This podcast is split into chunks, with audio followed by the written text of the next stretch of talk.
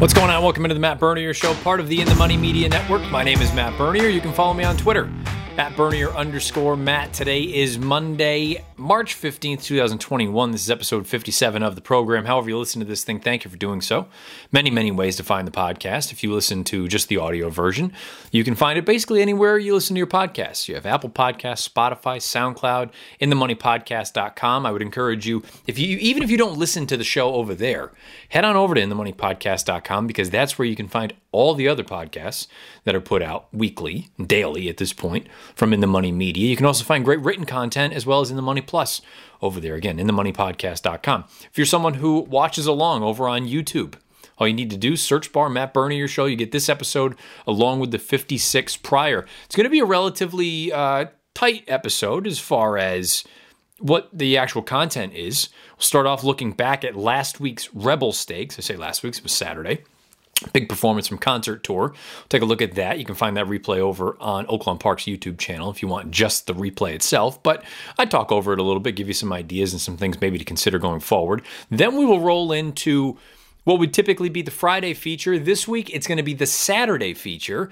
And we have two guests on Tom Espinoza making good on something from a few weeks ago, actually, for both of these individuals, Tom Espinoza as well as Gary Mannion. They're going to come aboard. We're going to talk about the late pick four from the fairgrounds on Saturday, Louisiana Derby Day.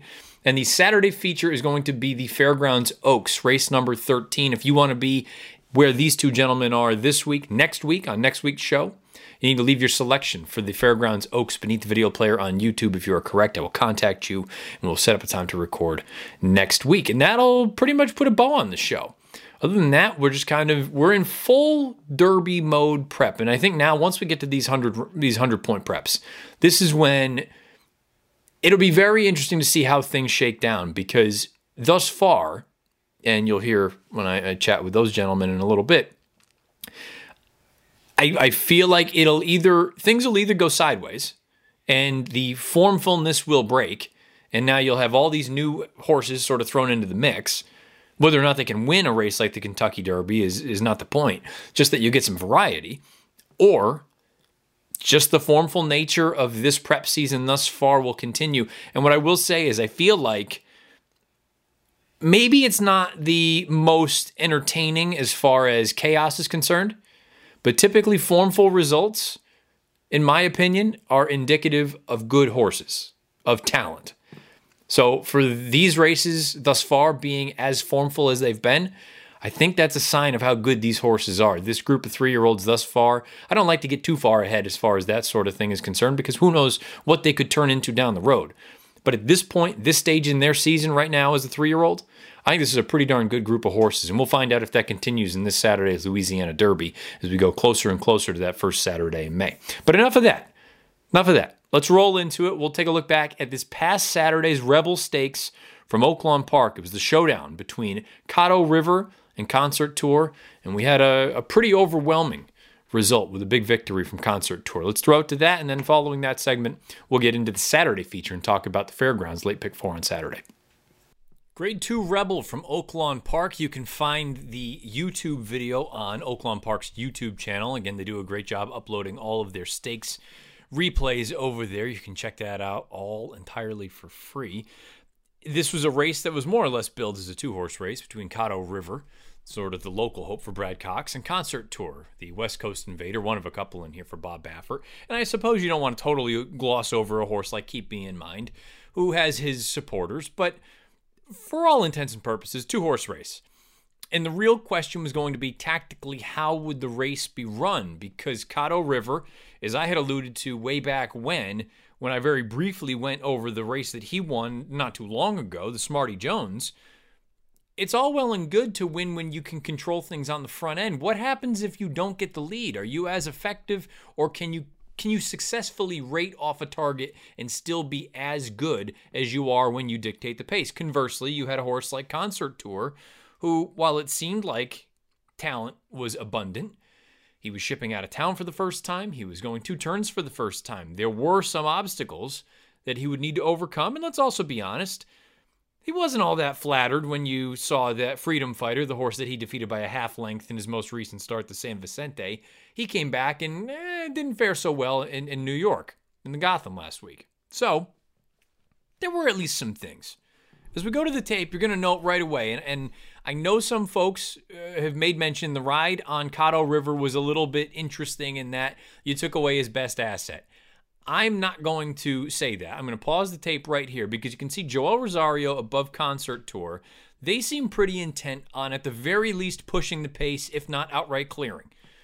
And it's a little bit of a precarious spot for Florent Geroux down on the inside on the rail. Because if you just go eh, tooth and nail fighting for the lead, you're probably going to end up costing yourself the race. Maybe you prevent Concert Tour from winning, but you're probably not going to help your own cause. And there's also the part of me, and I haven't seen too much of this being an argument, but I have to think there was at least part of. I have to at least think you want to find out if the horse can sit off of a target. So if Concert Tour is hell bent on making the lead, you know what? Let's try to pull back. Let's angle out into the clear. And if for whatever reason, a combination of things, Concert Tour can't see out the distance, maybe he's not as good as uh, folks have made him out to be, uh, you name it, a number of different things. We're going to be in the catbird seat, take this thing over, and go on and continue on our path to Louisville. So I, am not going to critique the ride because. I, look, I'm at you're at a point in time right now. You know what he can do when he has the lead. There, there's no there's no suspense. There's no buildup for that. I, I know he's good when he can clear off to the front. I was more interested in seeing the race play out the way that it did. Now, Concert Tour, I was just fascinated that he went as quickly as he did early on. And it's not that he's never shown speed in the past. I mean, in both of his races, he's been forward. But the San Vicente, he came from about a length and a half off of it early. And, and that to me signified that, well, maybe this is a horse they're going to be much more content with him sitting off of a target, which to me, again, if you have tactical speed, I, I think that's uh, the biggest feather in your cap if you can go to the lead, but also you're very comfortable sitting, which is what I was hopeful we would find out from Caddo River here in this spot. So they're going down the backside, 23 and a piece for the opening quarter mile. You're going to see the half flash up here momentarily in 47 and 2. I, look, pause it right here. I love the way Concert Tour looks on the front end. Ears up, not pulling, but he's it's not as though he's just waltzing along out there. I feel like this is a look, I'm not a horseman and I'm not somebody who who's grown up around horses, but I feel like you can see the difference between a horse who who is is pulling and eager a little bit versus a horse who is just very sort of lethargic and, and needs a little bit of encouraging. And somewhere in the middle, you have a horse who wants to go, but not so badly that they are all of a sudden expending energy that they need to be using and saving for the end run. I feel like this is a horse who is whenever whenever Rosario wants him to go, he'll go. That he is ready. You just push that button, I'll go. You tell me. Not one of these horses that you got to scrub on and say, okay, it's time to go now. We got to move.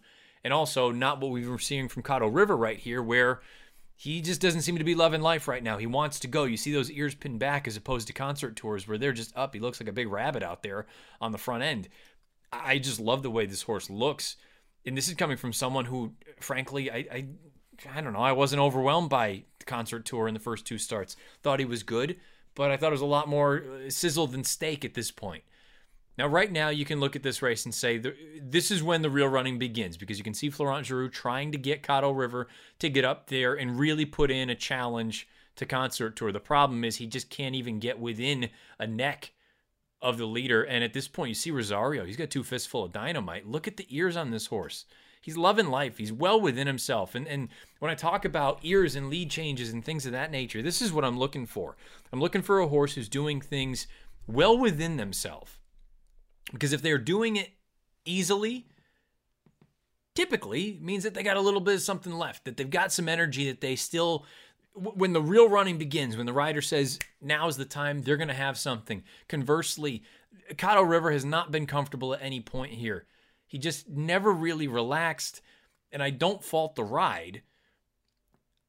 I'm of the opinion find out sooner than later that you can or can't sit off of a target because now we can properly draw up a plan. If you're going to dance in these big dances, at least now you know you got to go. You have no two you have no other option.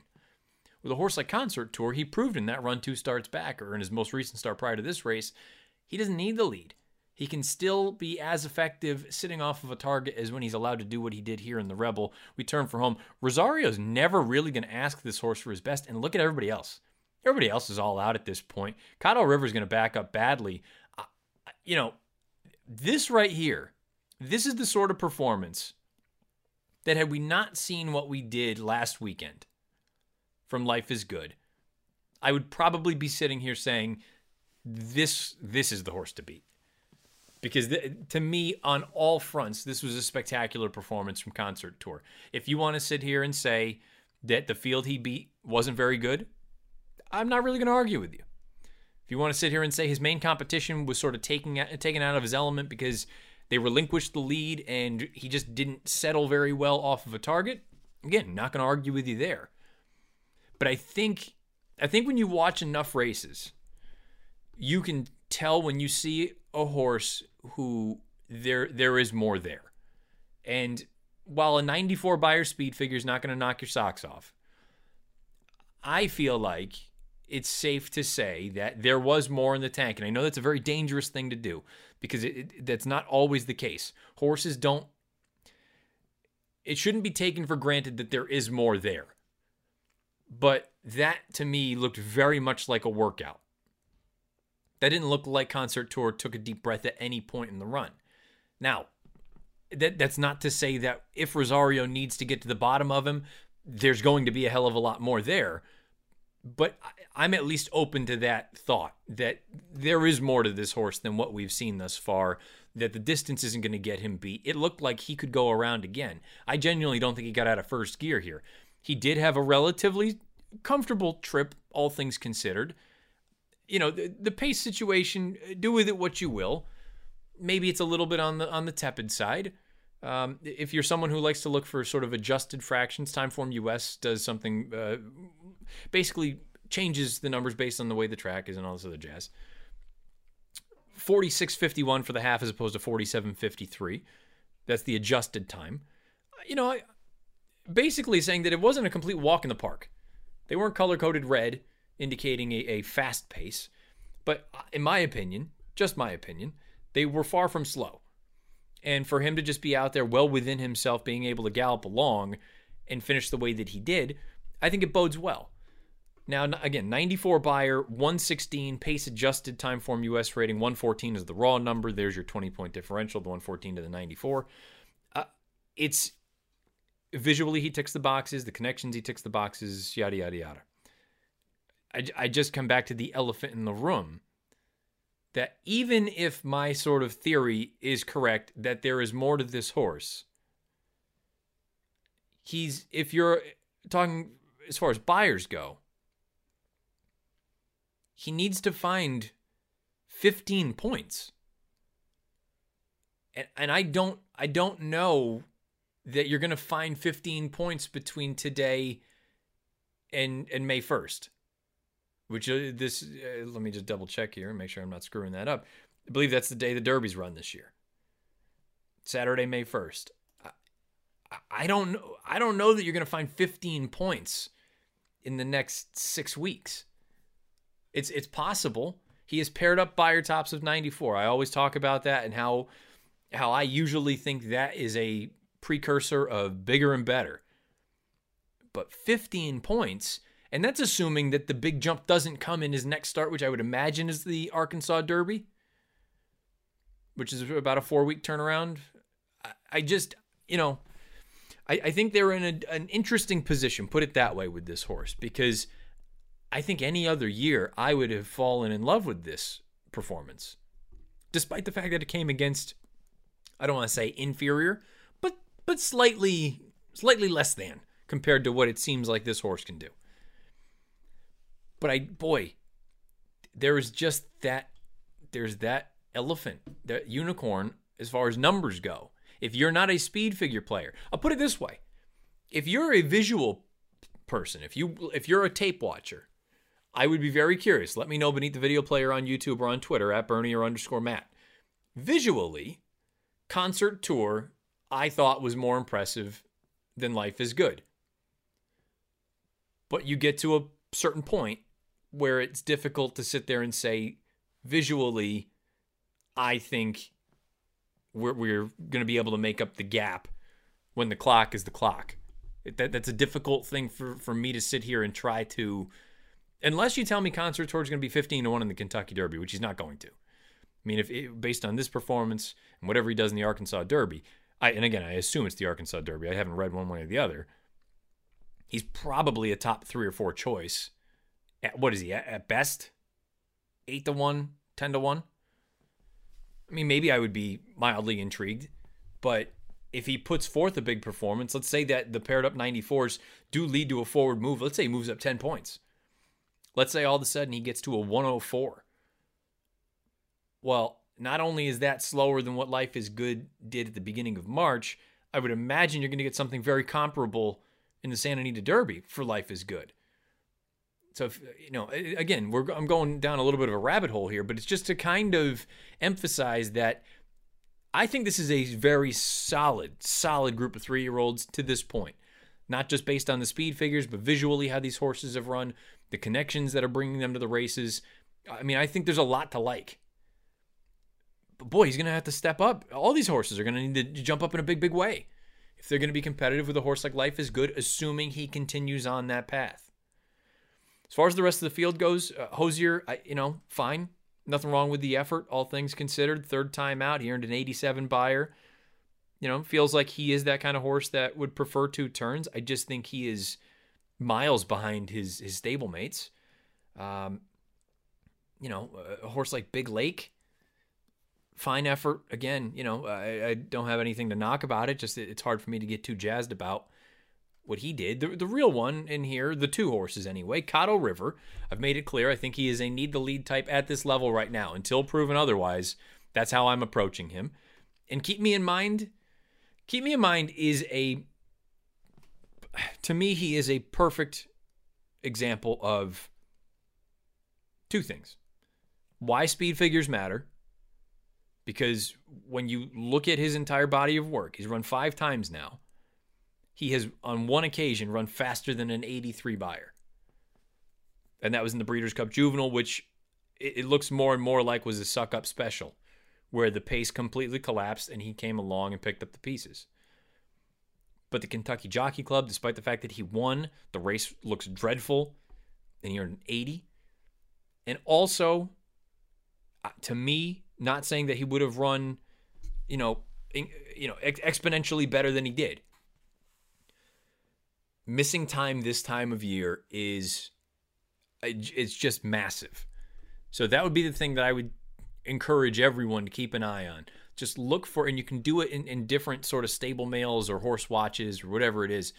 In some of them, you can be notified with workouts. And if you've fallen in love with any of these three year olds this time of year, uh, just any horse in general, to be honest with you, missing, but specifically the three year olds at this time, missing any time is just going to put you so far behind. It's not funny. This is a horse who had to got his schedule kind of thrown about because of the bad weather that came through the south. He missed a, a pretty substantial amount of time. He missed a little more than two weeks, about two and a half weeks worth of work from February the 8th to February the 26th. And, and again, I don't know if there was some sort of a little hiccup or injury between that time to go along with the bad weather. But coming into a race like this with only two works that didn't put him in a good position to succeed to begin with, but you just you can't miss time at this time this stage in the game. These horses are developing so quickly that if you miss any time, you're just going to get left in the dust. It's just the reality of the situation. So uh, I'm not very high on keep me in mind. Um, maybe I'll be proven wrong in time. But without an absolutely dream setup, and even then, there are going to be closers that I think are better than he is. Uh, to me, he's he's nothing more than an also ran at this point in many of these big races going forward. Um, to button it up, from a prep rating standpoint, this goes to show how highly I, I think of this horse specifically, Concert Tour. I'm going to give this race an eight, the Rebel. Um, for perspective, that would put it as the second highest rating, or the the third tied for the third highest. No, I'm sorry. Excuse me. Can't speak. In a three way tie for the second highest rated prep, in my opinion, thus far. I have three races rated as eights thus far. This race, the Rebel, the Southwest Stakes, and the Risen Star. I gave all of them eights. The number one was the San Felipe last week, which I gave a 10 on a scale of 1 to 10, because I think that field as a whole is extremely talented. We'll see what happens. Let me know your thoughts about Concert Tour, his 94 Beyer speed figure, winning the Rebel as impressively as he did. Let me know if I'm overlooking some of these horses that ran in behind him or if I need to reconsider some of these opinions. Again, beneath the video player on YouTube or on Twitter at Bernier underscore Matt. Speaking of Derby preps, the final race in Louisiana as far as the road to the Kentucky Derby is going to be run on Saturday. Gary Mannion, Tom Espinoza coming aboard. We're going to be doing a Saturday feature this week as opposed to a Friday feature. It's going to be the Fairgrounds Oaks race number 13. I'm spoiling it a little bit. There's a little bit of a tease going into this this piece, but we're going to talk about the late pick 4 down in New Orleans on Saturday afternoon culminating with the Louisiana Derby. Let's throw it to that right now. It's heard the Friday feature, and it's not really a Friday feature, if I'm being honest. We're looking at big racing on Saturday afternoon, Louisiana Derby Day down at the fairgrounds, an all stakes pick four sequence to wrap things up. And I have a couple of guests here that have been, one's a returning guest, one is a first time starter, but they have both earned their way here via great handicapping. We'll start with the newcomer, the fresh face, uh, Gary Mannion. Gary, thanks for giving us a little bit of time and since it is your first time, let's get a little bit of background. How'd you get started? Where are you from? That sort of thing. Yeah, thanks again for having me. Um, so I'm from the Boston area. Um, as you know, horse racing isn't really something you can come by day to day here. Um, so I, I, live up on the New Hampshire border. We did have a track up here for a while, Rockingham Park. Um, so that's kind of where I, I, would go as a kid, see night racing. Um, always a blast up there. And then um, you know, forgot about it for a while. And one bad trip in Vegas, I happened to just decide to play a pick four randomly, hadn't played in a long time. And uh, I made some money. I made a Vegas trip worth it. And it uh, hasn't hasn't been the same since. I really haven't let it go. And uh, it's only it was only a few years ago now. And uh, I started playing, you know, in tournaments as well, uh, online and cash tournaments as well. And I'm kind of hooked. I've been here for the past few years now worst case scenario, whenever you win, you always come back. It just it's it, it, it gets your teeth, gets sinks those claws in there, and you can't get away from it. And Tom Espinoza, returning guest, I know we had when we first chatted, there was a little bit of a similar story there. You you were involved, took a little bit of time off, and then once you came back, you were all in. Yeah, yeah. I haven't done any of the tournament stuff yet. I'm thinking about it. And I just don't want to embarrass myself too much. Um, but um, yeah, I think one of these days I'm going to take a shot at you know I don't know if it's going to be like a pick and pray or what kind of. I know there's multiple variations of tournaments out there, so I got that's probably the next step for me once I get my handicap a little more uh, in tune. The one thing I would say about anyone who who may be a little bit hesitant to get into contests, uh, Michael Beychok said it to me one time very early on. He goes, for the most part, for the most part, it's not always this way, but sort of a bit of a generalization. The folks who were in the middle of the table as far as the standings are concerned, they never really had a great opportunity of winning because most of the time you were either winning or you're running last with zero dollars. That's the way you win those sort of contests. You need to catch a couple of those big prices to sort of propel you up to the top. And in all likelihood, they're not high probability win contenders. You're not dealing with your two and three to one shots. Again, for the most part, there's a bit of a generalization. There is a time and place for those horses, but he kind of laid that out to me, and I think that's something to keep in mind for anybody who's new to it or you're thinking about getting into contests. Don't be afraid to go out there and, and really drop some eggs and, and go out there and go goose egg for a 10 race contest because you're putting yourself in a good position where if you can catch two or three big prices, specifically cap horses, you're going to be right there when it's all said and done. So I would strongly encourage anyone, Tom, yourself, or anybody else who's either new to it or maybe is at least flirting with the idea of playing, don't be afraid of being wrong. If you're going to go out there, you might as well try to go out there on a limb and catch something big to get up there. So just my two cents for contest. That is tournament talk for this week. Um, so instead of a Friday feature for this week, we're going to talk about that late pick four sequence. I guess if we, well, I guess I'll, I'll ask you guys for a little bit of consultation here. Uh, you know, of the four races, I think there's a real scenario where this could be a very chalky sequence. I think there's also a scenario where if you beat one or two of the favorites in these races, it could pay something pretty solid of the four races, I mean, would the most competitive one be the New Orleans Classic? Is that safe to say, or do you guys have a different opinion? Start with you, Gary.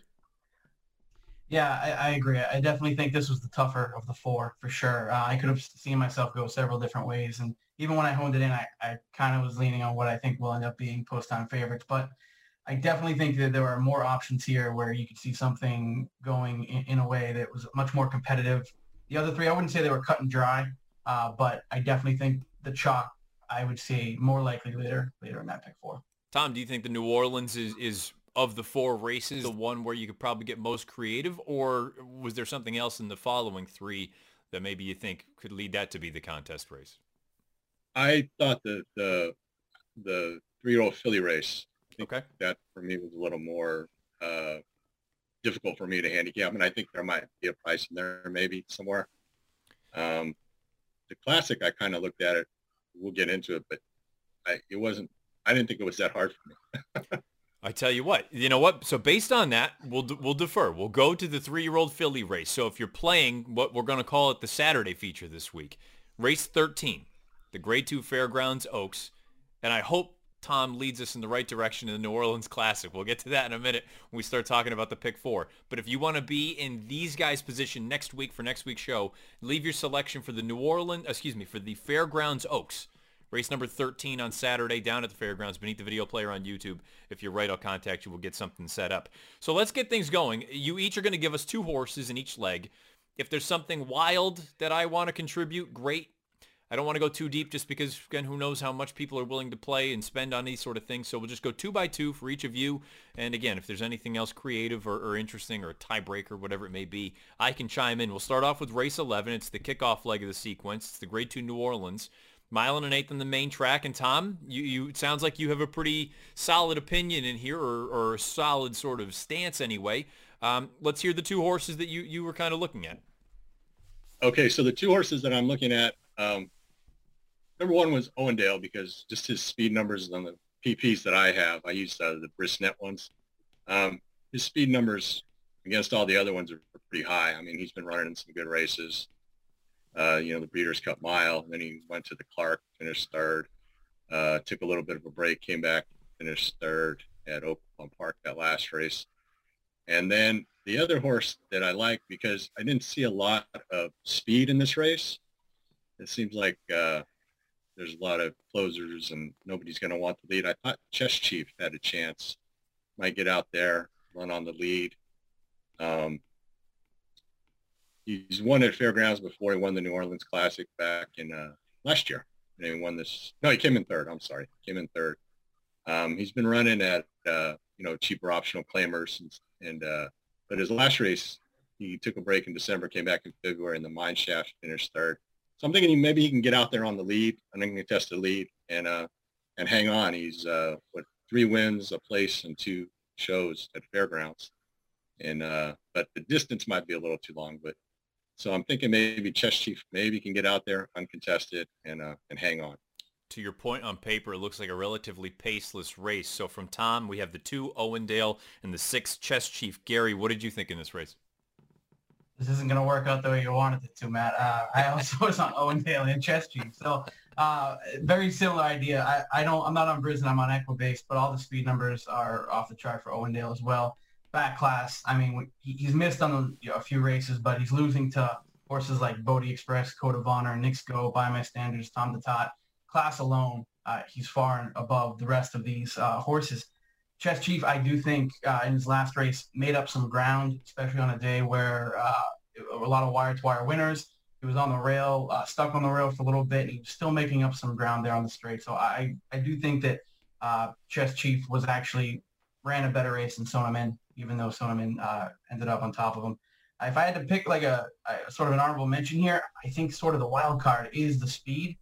I, I think we we could maybe assume that Roadster might go to the front. I think that's probably an e- you know an easy sort of connection to make that maybe uh,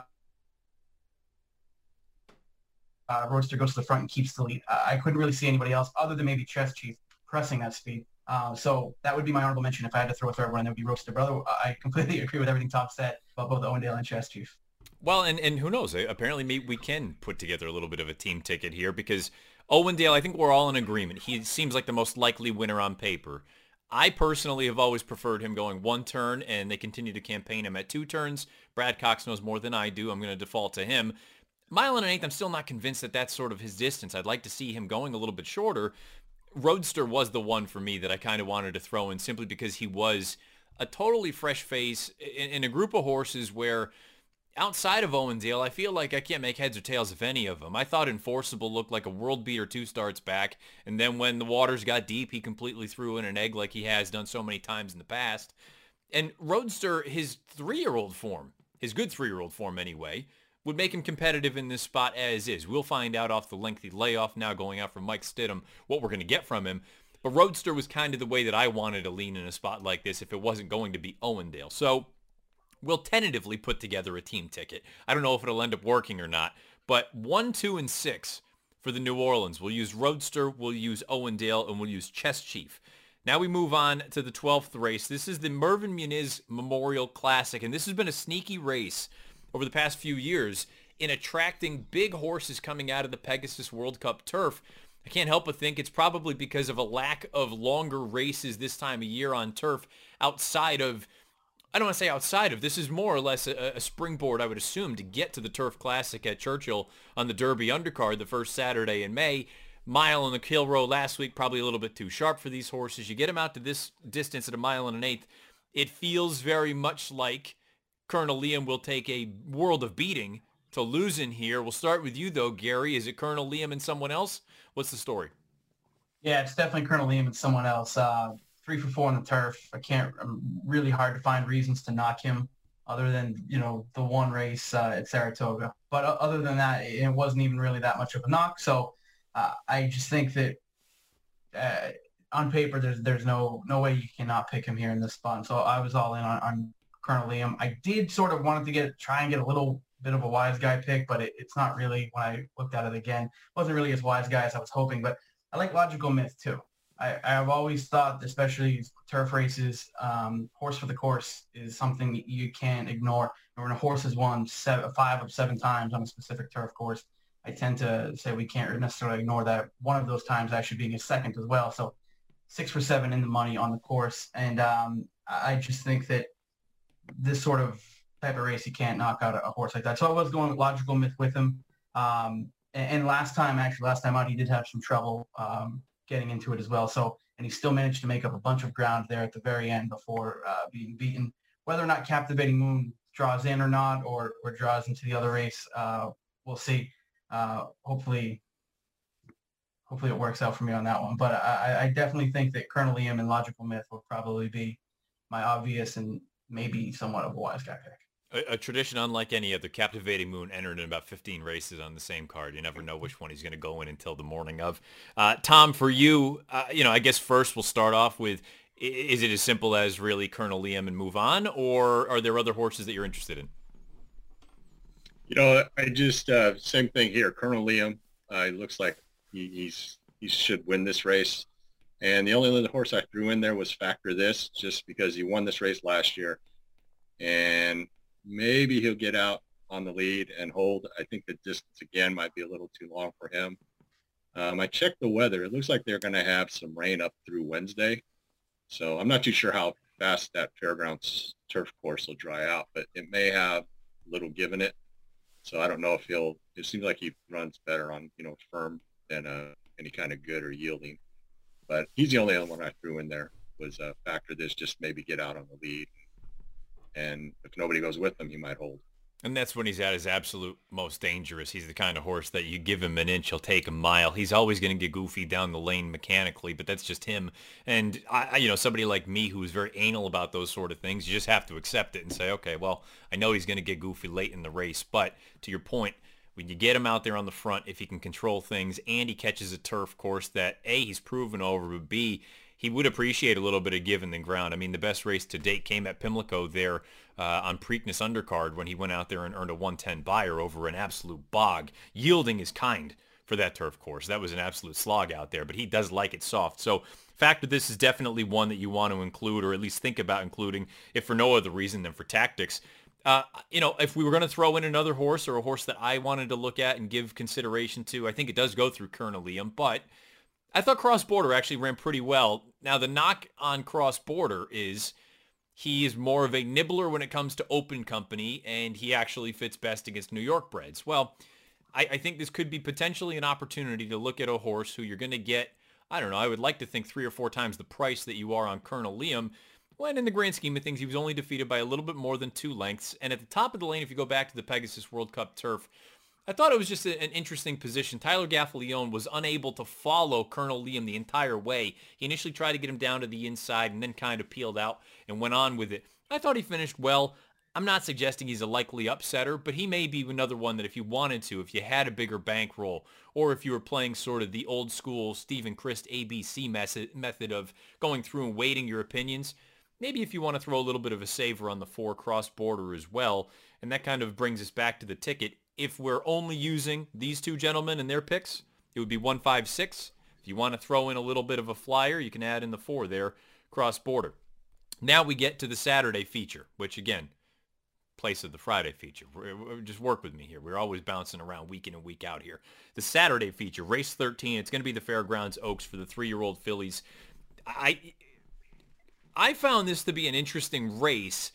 I don't know that I necessarily think it's going to yield a wild result, but I do think you have sort of that second tier, or I don't even want to say second tier, the horses who aren't the top two coming out of the Rachel Alexandra who can make some noise. Now, maybe you're not going to get 15 to 1 on them.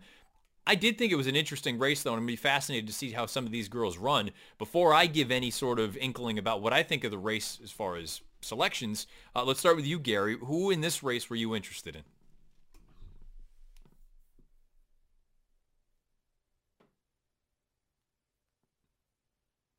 Did I drop out? Yeah, you dropped out. Sorry. Oh no. Uh, well, uh, basically, hopefully somebody picked up all that stuff that I was just rambling on about. We'll just cut to the chase. Who do you like here in the 13th? All right. Uh, so in the 13th, obviously the first two horses, the top tier there, um, Claire and Travel Column. I actually like Travel Column better, uh, having watched the race. Having watched the Rachel Alexandra, uh, you know, first off, I think Claire saved all the ground right? She was she saved the ground, had momentum coming down the lane when she was running at travel column, and travel column goes three four wide. And for some reason, it looked like Florent Geroux wasn't really asking travel column at any point in time up until the very end there, and does go to the whip. And as soon as he goes to the whip, she does respond. But by that point, the race was already gone. Uh, Clairiere was already going to pass her, and that was that. And so I don't know if that was by design. He didn't know if he had what he had underneath him. Uh, he knows a lot more about it than I do. But in my mind, I was saying, I wonder why he didn't ask earlier. I, I feel like maybe I don't know if he thought he had the race one, but I'm willing to to accept that on such a small margin loss that if, if he had asked a little earlier, maybe he would have gotten a little bit more. But I, for that reason, I, I, like Travel Column. I, I tend to shy away a little bit away from Clairiere there and just stick with Travel Column. Uh, the other sort of wise guy pick, I guess, is the the Gilles, um, the the one uh, for coming out for Todd Pletcher uh, puts Irad on. The last race out uh, that um, the is it the Forward Gal I think mm-hmm. um, actually ran you know it sort of had a tough start at it ran up. Um, I didn't necessarily like her odds as the race was going on but she still seemed to, to keep going. She still still seemed to grind it out was fractious in the gate step or two step uh, a step or two slow. Every reason once she took that last corner to just kind of hang and not move on and she did move on she kept grinding it out. So I, I sort of like that out of her they put Irad on her. Um, so the third race uh, winner out of that race as well went on to win the Davona Dale as well. So I think that there is some class that we can expect from that race. I think if there's anyone that's going to beat, in my mind, if there was anyone that was going to beat these top two uh, horses, uh, Zajiel had that shot as well. Tom, who were the two fillies you were most interested in here in this spot? You know what? If I didn't know better, I think Gary was bugging my house over here. I have the exact same two horses. Uh, Travel Column for all the same reasons, and the same with uh, Zagel or Zagil, however you pronounce it. Um, yeah, her two starts, seven furlongs are stretching her out. I think she should be able to get the distance, but uh, yeah, both those starts that she had, she just kind of it looks like maybe she doesn't break that great out of the gate. I know that this her last start, she was flipping her head stuff right before the start. She didn't, but but both of those races, she just once the gate opened, she just progressively went right through the field and on the turn and the stretch, she just uh, hit the lead and kept on going. So I'm thinking maybe a price. I think uh, you know everybody's going to bet Travel Column and Clairiere and probably other couple of horses. So we might get a price on that on that horse if she can get the distance. And it's a tough ask. You know, she's shipping, stretching out, but you know, you got to try to find a price somewhere along the way. Now, before I give my opinion in here, I'll, I'll start with you, Tom, and then I'll, I'll circle back to you, Gary. You you both mentioned travel column. Is it that you don't like Clairiere or you just prefer travel column that much more? Uh, I guess I'll go. I just I just like travel column. It, it looks like you know she's just run well from the start. You know, Clairiere's not. You know, Clairiere's same thing, run great. But I think Travel column might just get a better trip and maybe be in a better position uh, coming down the stretch. And I think Clairiere might have to make up some ground, and it's more trip dependent for that horse than for Travel Column. Gary, similar reasoning for you, or was there something uh, of a red flag? No, yeah, same thing. I don't, no knock against Clairiere at all. Uh, it's just their third meeting now. Uh, the first meeting, Travel Column, I think looked a lot better in, in just that that was my preference. In this last race, I think Clairiere had, or both of them sort of had the excuses as to why um, it, ended up the way it did. So I just prefer a Travel Column over her. Now, this, this is a race that I will certainly throw my hat into the ring. This is a race where I actually have an opinion I really like, and I'm hopeful that she ends up going off at a decent price. And I'm working to try to get a future bet in on her before the race is run on Saturday. I like Lil Tootsie a lot. Now, I don't know what the, the full story is here.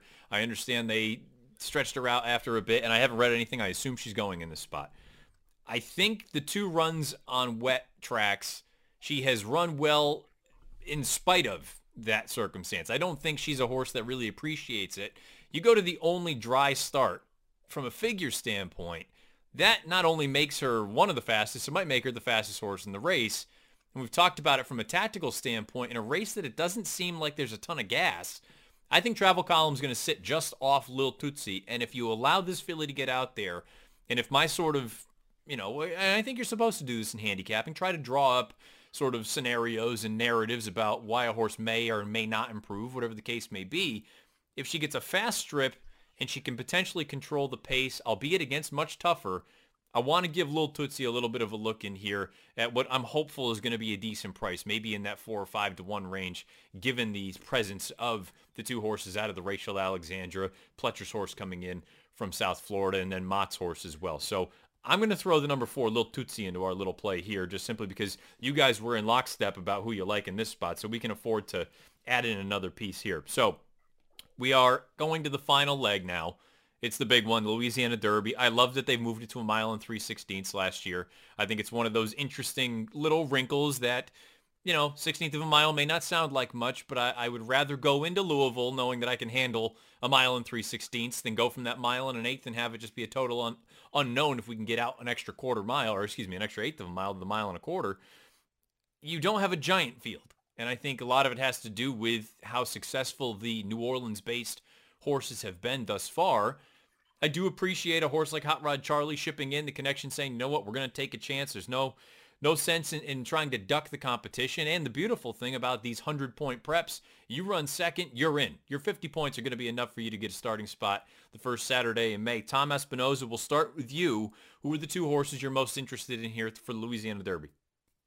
Okay, so the two that I, I like the most, um, being a West Coast guy, I got to go with Hot Rod Charlie. I think it's good. I was uh, I watched that RB Lewis, and I was actually watching the ABR with uh, I think you and yep. uh, and uh, Ren, and Ren picked Hot Rod Charlie, and there was some bumping around there right at the finish, and it helped with my place bet because uh, they didn't DQ, DQ my horse. But um, I, I think you know coming second off the layoff, and I think I just saw yesterday. I was looking at my emails late last night that uh, he had to work at Santa Anita five furlongs in a minute. Um, so it seems like he's he's new second off the layoff, and you know he's he's getting away from. I mean, I'm not dropping any big secret, but I think Southern California horses this year are probably much the best for in the Triple Crown. Um, you know, he ran against uh, oh, what's the name of that horse? Uh, Roman Centurion, Medina Spirit, and those two just came back and ran against Life is Good. Uh, Medina Spirit finished second, but Life is Good was, you know, I think eight leads clear or something. So you know he's been running against some good horses. So I think I think he has a big shot. And then just Mandaloun, um, based on his last race, um, he's working really well too. You know, he has experience over the ground, and um, yeah, I, I, think he looks really good. So those are the two that I went with this race. Gary, which two horses were you most interested in? I'll give you a guess which two I, I, like. We're making for riveting, uh, riveting stuff to watch here, but I also pick Hot Rod Charlie and Mandaloun. Mandaloun, the only blemish on his record is Lecomte, and that was just a merry-go-round race. It, it, just there there was no making up any ground in that race for me. So it you just wanted to be on or near the lead that day. Uh, so I'm willing to look past that one race, and I really have no knocks I can put against Mandaloun. Hot Rod Charlie, same thing. You know, after the runners-up in the Breeders' Cup, you had to take more of a serious look at him. Just you know, just missing beating Essential Quality. Now seeing Essential Quality win in the Southwest. Uh, you know, his next out, um, Hot Rod Charlie's next out was the Robert B. Lewis. Stumbled at the start, had to come, you know, back from about five lengths. Still ran well down the stretch. Uh, even it looked like he wasn't going to catch the leader, and it looked like sort of wall of horses was coming up and was going to swallow him up. He ran on, um, and then lost by a neck on the wire. Um, and then that in the, the Robert B. Lewis, the winner Medina Spirit, went on to finish second in the San Felipe. Spielberg ended up finishing second in the Southwest. So I think it's we're not like he said, no big secrets here at the West. I think the West Coast horses um, are something we need to keep an eye on this season, every season, especially uh, in the Triple Crown. But I really like Hot Rod Charlie in this spot, so that's what I'm going with. So there are, we are all in agreement with those two horses. I mean, I, I, think Hot Rod Charlie is a legitimate talent. I questioned him coming out of his two-year-old form. I didn't know what to make of that Breeders' Cup Juvenile. Well, it looks like it's been a decent race. I don't think it's a spectacular race, but it's solid enough, and he is a main reason for that. I, I think Mandaloun is the goods. I think he deserves to be among the favorites for the Kentucky Derby. Uh, the only other horse that I would throw in, and the way that things have gone with you guys being in agreement so much, we can add in another horse if we really want to. Um, the most recent start for Mandaloun featured blinkers for the first time, and I felt like you saw a, a different horse there, a much more for- focused horse. He, he was willing to go on because I thought he hung pretty badly in his run prior in the Risen Star, uh, excuse me, in the Lecomte. I think you're going to get something very similar with first-time blinkers for Proxy here this afternoon on Saturday. And the problem that I have with that is I'm expecting another forward move from Mandaloun second time with the blinkers on. And you add in the fact that you got to deal with Hot Rod Charlie from the West Coast. And you got to deal with, uh, you know, some other interesting shooters in here. I, I don't want to totally, you know, discount Midnight Bourbon. I don't want to discount the fresh face for Bret Calhoun coming in, taking on winners for the first time. I thought he looked good breaking his maiden most recently, but Proxy was really the one for me I'm expecting a Mandaloun-like move forward for him. The problem is I think Mandaloun's going to move forward as well. So if you wanted to, you could add in the four proxy. And if you're playing a little bit of a team ticket here, I was afraid that was going to end up being some giant number. You put them all together. If we went three by four by three by three, you're looking at $54 for a 50 cent play. Not terrible. Maybe a little bit pricey for some folks. But just to recap, it would be the one, the two, and the six in the first leg. The one, the five, the six, and if you wanted to add the four that I had thrown in there for the second leg, the one, the four, and the eight in the third leg, and the five, the six, and if you want to add in the four, proxy is a little bit of a flyer for that fourth and final leg down at the fairgrounds on Saturday. By all means, I hope that we have given you at least some ideas whether you want to press on some of these opinions that clearly we have some agreement with. If you want to add in a couple flyers here or there, the best thing is it's all up to you.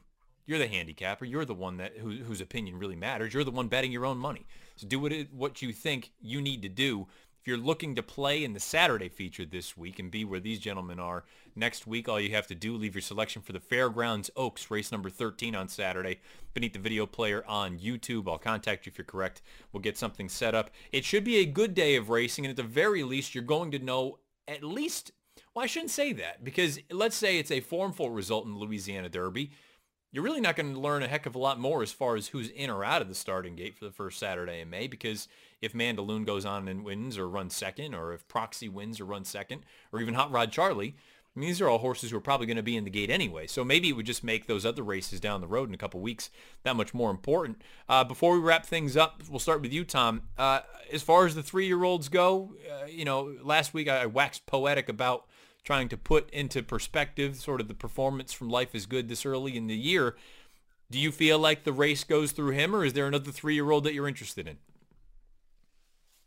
You know, from what I've seen, it's it's life is good. I mean, I I I even I think I tweeted or tweeted it or put it on the ABR that you were on, but you know, I vowed 2021 I was going to stop trying to beat uh, Baffert when he had the best horse. You know, I, I every after every race I'm hit myself. You know, I was like, why did you bet the Baffert horse? Put my horse, my selection second.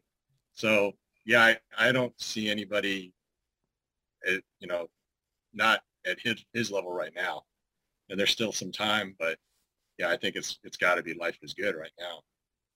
Gary, overall, what do you think of the three-year-olds thus far? This race, you can, uh, uh, you know, obviously, if there's somebody in here you love, if it is a Hot Rod Charlie or somebody else, or is it as simple as right now, if you're a figure player, it's kind of hard to get around. Life is good. It is kind of hard to get around. Life is good, I, I, but I, there are a couple of the horses I feel like I can't yet knock. Right, like Essential Quality is still mm-hmm. another one that I, I'm really having a hard time saying, oh, absolutely not yet. I guess we'll have to wait and see where where he shows up next, um, and whether or not he shows up the, in the Arkansas Derby, but uh, I, I, life is good. It's, it's hard to get. It is, it is going to be hard to get around that, knowing that. But I, for some reason, I feel maybe because of such a warped year last year, I feel like there are a lot more moving pieces now, trying to figure things out. As where last year, I, we had a few extra months to kind of go over this before the Derby showed up. So uh, I, I, I, life is good. It's going to be tough to get around, but I, I kind of like essential quality still at this point. I think it's safe to say, even if you don't, I don't want to say if you don't love life is good, but if you're someone who does look at it and say, you know what, we still have some time, we got to see how these races shake out. I think a very safe statement is it feels like right now everything is very, very formful. And we'll find out if Saturday's Louisiana Derby throws a bit of a monkey wrench into things or if that sort of formfulness continues and we keep having sort of a top-heavy list of candidates as far as the first Saturday in May is concerned. Gary Mannion, Tom Espinoza. Gentlemen, thank you for your time this afternoon. Hopefully we have helped out the listeners and the viewers trying to, if they're putting together something for, for the fairgrounds on Saturday, whether it's the pick five, the pick four, a, a daily double, whatever the case may be, hopefully we've helped them out a little bit. I appreciate your time. Good luck this weekend. We'll talk again soon. Thanks again to Gary Mannion and Tom Espinoza for helping out with the Saturday feature this week. And again, Fairgrounds Race 13, the Fairgrounds Oaks. If you want to be involved, you got to leave your selection beneath the video player on YouTube. If you're correct, I'll contact you. We'll make it happen for next week's show. Uh, questions, comments, concerns, any of the above. Anything at all, really, for that matter. Beneath the video player on YouTube or on Twitter at Bernier underscore Matt. You can follow me over there as well. However, you listen to this thing, thank you for doing so. Please rate, review, and subscribe. If you're over on YouTube, give us a thumbs up or a thumbs down, whatever it may be. We keep plugging along. There's more and more great content coming out. I can, I, I don't know if it's it's official, but not official yet. We can talk about it a little bit. Uh, the Horseplayer Happy Hours are coming back in short order. Give it a few weeks, they'll be right back. And, and, we have, I think, a very exciting sort of run coming in. We're putting the final touches on that.